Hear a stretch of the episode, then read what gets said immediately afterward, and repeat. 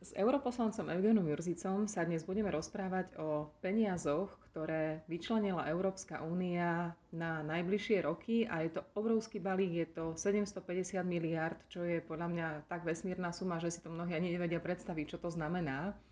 A z nej by sme mali mať aj pre Slovensko 8 miliard, s ktorými sme dopredu vôbec nerátali a ktoré by nám mali po korone teraz pomôcť. Takto o tom hovoria naši politici. Ja však viem, že je tam veľa ale, ktoré s tým súvisia. Skúsme sa teraz o nich porozprávať.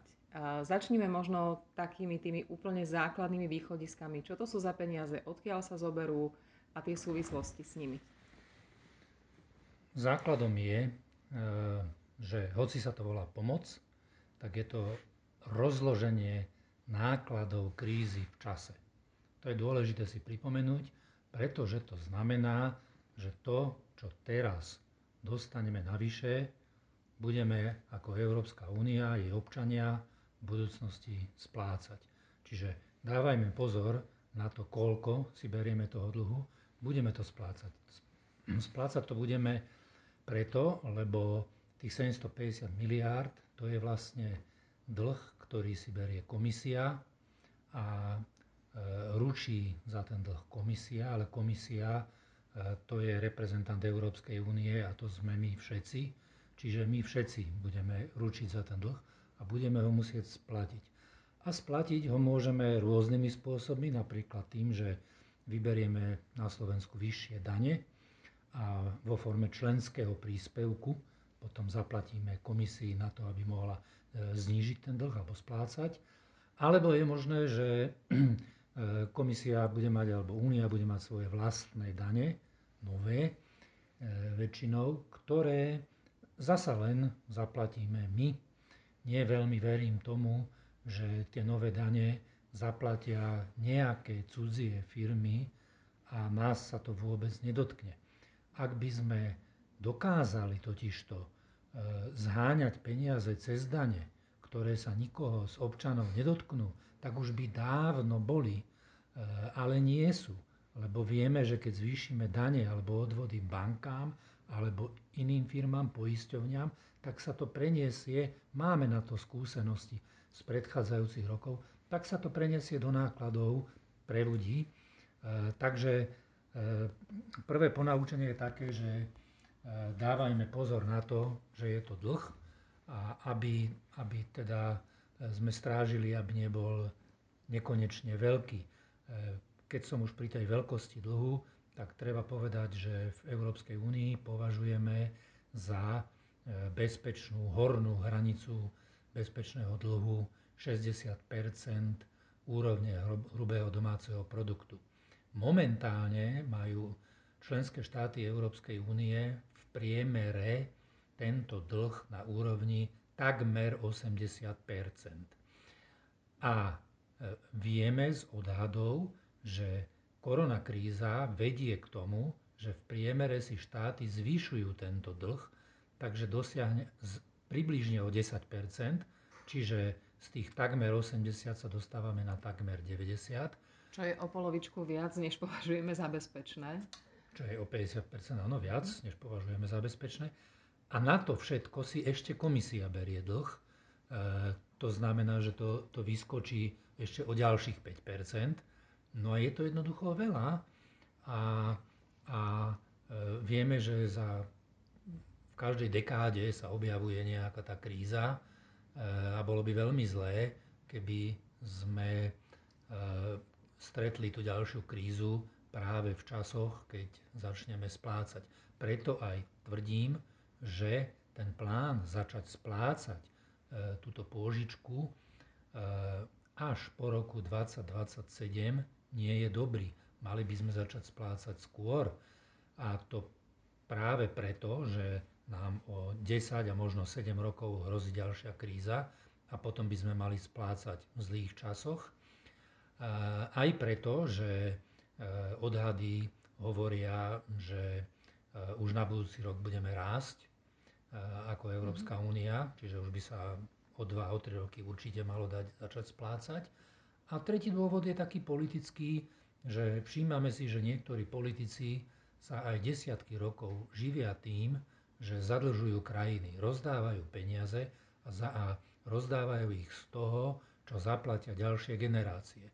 A toto treba zastaviť. Napríklad aj tak, že nenecháme politikov, ktorí chcú čo najväčšie dlhy a rozdávať peniaze teraz, nenecháme im tú možnosť, že splácať začne až ten ďalší, až títo skončia, až po 7 rokoch, kedy už tam budú iní ľudia v parlamente, v Európarlamente, iní ľudia v komisii, všade budú iní ľudia aj v rade, e, tak potom sa začne splácať. Tak podľa mňa nie je dôvod, prečo by sa nemalo začať splácať o 2, o 3, o 4 roky, tak, aby si to rozmysleli aj títo ľudia, že budú pri tom, keď sa začne splácať a nie, že oni odídu a ostanú tam len občania. Dobrý hospodár je aj zodpovedný hospodár, čiže patrilo by sa. Mňa úplne desí predstava, koľko 10 ročí sa tieto enormné dlhy budú splácať a je dosť možné, že aj Slovensko ako malá krajina, keď splatí to, čo ono dostane, tých 8 miliard, bude splácať potom ešte ďalej, kým vlastne všetky krajiny tie svoje dlhy nedosplácajú, lebo keď si raz požičiame, tak to je záväzok, ktorý musíme naplniť. Áno, v tejto súvislosti sa hovorí, že teda niektoré krajiny budú výťazmi a niektoré budú porazenými a že Slovensko zrejme dostane viac peňazí, než splatí. Ale toto, ten materiál, o ktorom hovoríme, tento neobs- neobsahuje.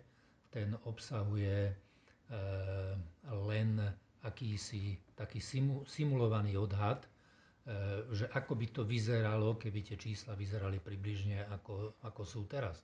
Lenže ešte aj tento rok sa budú meniť čísla a potom najmä tie ďalšie 10 ročia e, sa bude veľmi meniť ekonomická situácia v rôznych krajinách. Ráta sa s tým, že my budeme patriť ku krajinám, ktoré porastú rýchlejšie, čiže aj budú splácať viac. Takže dnes ešte nevieme povedať, e, ktoré krajiny e, vyhrajú, ktoré prehrajú, ale tá, tá duša toho materiálu hovorí, že najviac by mali zaplatiť krajiny, ktoré Ehm, hospodária a hospodárili zodpovedne a v dobrých časoch sa pripravili na zlé časy a najviac peniaz by mali dostať tie krajiny, e, ktoré nehospodárili zodpovedne. No a tu treba povedať, že e, mali by sme držať samozrejme solidaritu, čiže ak sa niekde stane, že, že sa tam e, veľmi rozšíri povedzme koronavírus, je to nejaká oblasť, ktorej treba pomôcť. To je, tomu sa hovorí solidarita. Ale ak má niekto 50 rokov deficit verejných financií, teda obrovské dlhy ako krajina. Teda obrovské dlhy ako krajina a neznižuje si ich, lebo môže sa krajina dostať do deficitu aj rok, aj dva, aj tri a možno, že aj troška viac, ale až, až keď, sú to, už keď je to 50 rokov, tak sa zdá, že nie veľmi hospodárne sa stará o, o svoje verejné financie. A tam podľa mňa je úplne legitimné, eh, aby eh, zvyšok únie nedával len dary, ale povedzme pôžičku a presné kritériá, presné podmienky, za ktorých tá požička môže byť eh, poskytnutá a medzi tými podmienkami by mali byť aj tie, že sa tieto krajiny prestanú zadlžovať a nebudú robiť tie dlhy.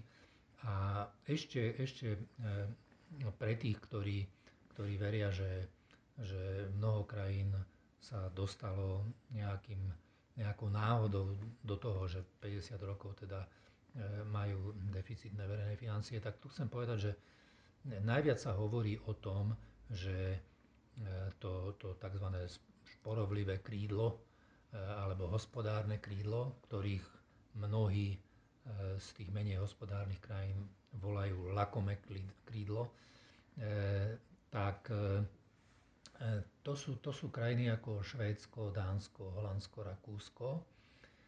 A keď sa pozriete na rebríček krajín podľa toho, e, kde sa ako dlho robí, koľko rokov človek pracuje, odkedy opustí školu a ide do dôchodku, tak vidíte, že na prvých 4-5 miestach sú práve, sú práve tieto. tieto krajiny. Oni najdlhšie robia. A tí, ktorí pýtajú tie peniaze, tak súčasne sú to krajiny, ktoré robia najkračšie To neviem, či je dobré. Ja si myslím, že by sme, ak chceme e, zachovať úspešnú úniu, v ktorej sa oplatí žiť, aj pracovať, aj podnikať, e, tak by sme mali strážiť to, že keď e, si niekto našetrí, tak by sme mu to nemali celé zobrať a rozdať tým, ktorí aj vlastnou vinou si nenašetrili. My sme už aj po minulé roky mali celkom problém získavať peniaze z Európskej únie. Respektíve oni prišli a my sme boli takí tí chronickí nečerpači. Viem, že teraz Európska únia a Európska komisia z, z, trošku ustúpili z tých veľmi striktných pravidiel a veľmi striktných podmienok v tých fondoch, aby sme sa k tým peniazom ľahšie dostali. Ale skúsme to ukončiť tým, že či tú pôžičku, ktorú dostaneme, budeme vedieť naozaj celú použiť a či tentokrát naozaj tie peniaze pritečú na Slovensko a naozaj to aj ľudia pocítia, keď už teda je to takýto ohromný záväzok, ktorý má veľa rôznych súvislostí. Ja si myslím, že to bude strašne ťažké. Nevylučujem to, že e, sa povolia, že sa povolí nejaké vytvorenie e, rezervných fondov, vtedy by sme to mohli do nich uložiť, cez ktoré by sme sa pripravili na horšie časy. Ale zatiaľ tie podmienky, za ktorých budú peniaze poskytované, tie sa viažú na tzv. semester a ten semester e, obsahuje dosť málo čísiel, dosť málo jasných kritérií. Čiže ja mám obavu, že to bude e, veľmi ťažko e, vyčerpať tak. Samozrejme, peniaze sa dajú aj zložiť na ulici, tých 8 miliard a určite zmiznú do jedného dňa. Ale bude to poprvé neefektívne, nesolidárne a, a morálne a ešte aj nebezpečné, lebo, lebo to budú škaredé bitky, pri ktorých sa budú tak, takto, e, takéto peniaze by sa rozdielovali. Čiže to je obrovské umenie, vôbec to nezavidím vláde, že stojí pred takouto úlohou. E, ja si myslím, že by bolo lepšie rozložiť to čerpanie na viac rokov. Ďakujem veľmi pekne. A ja.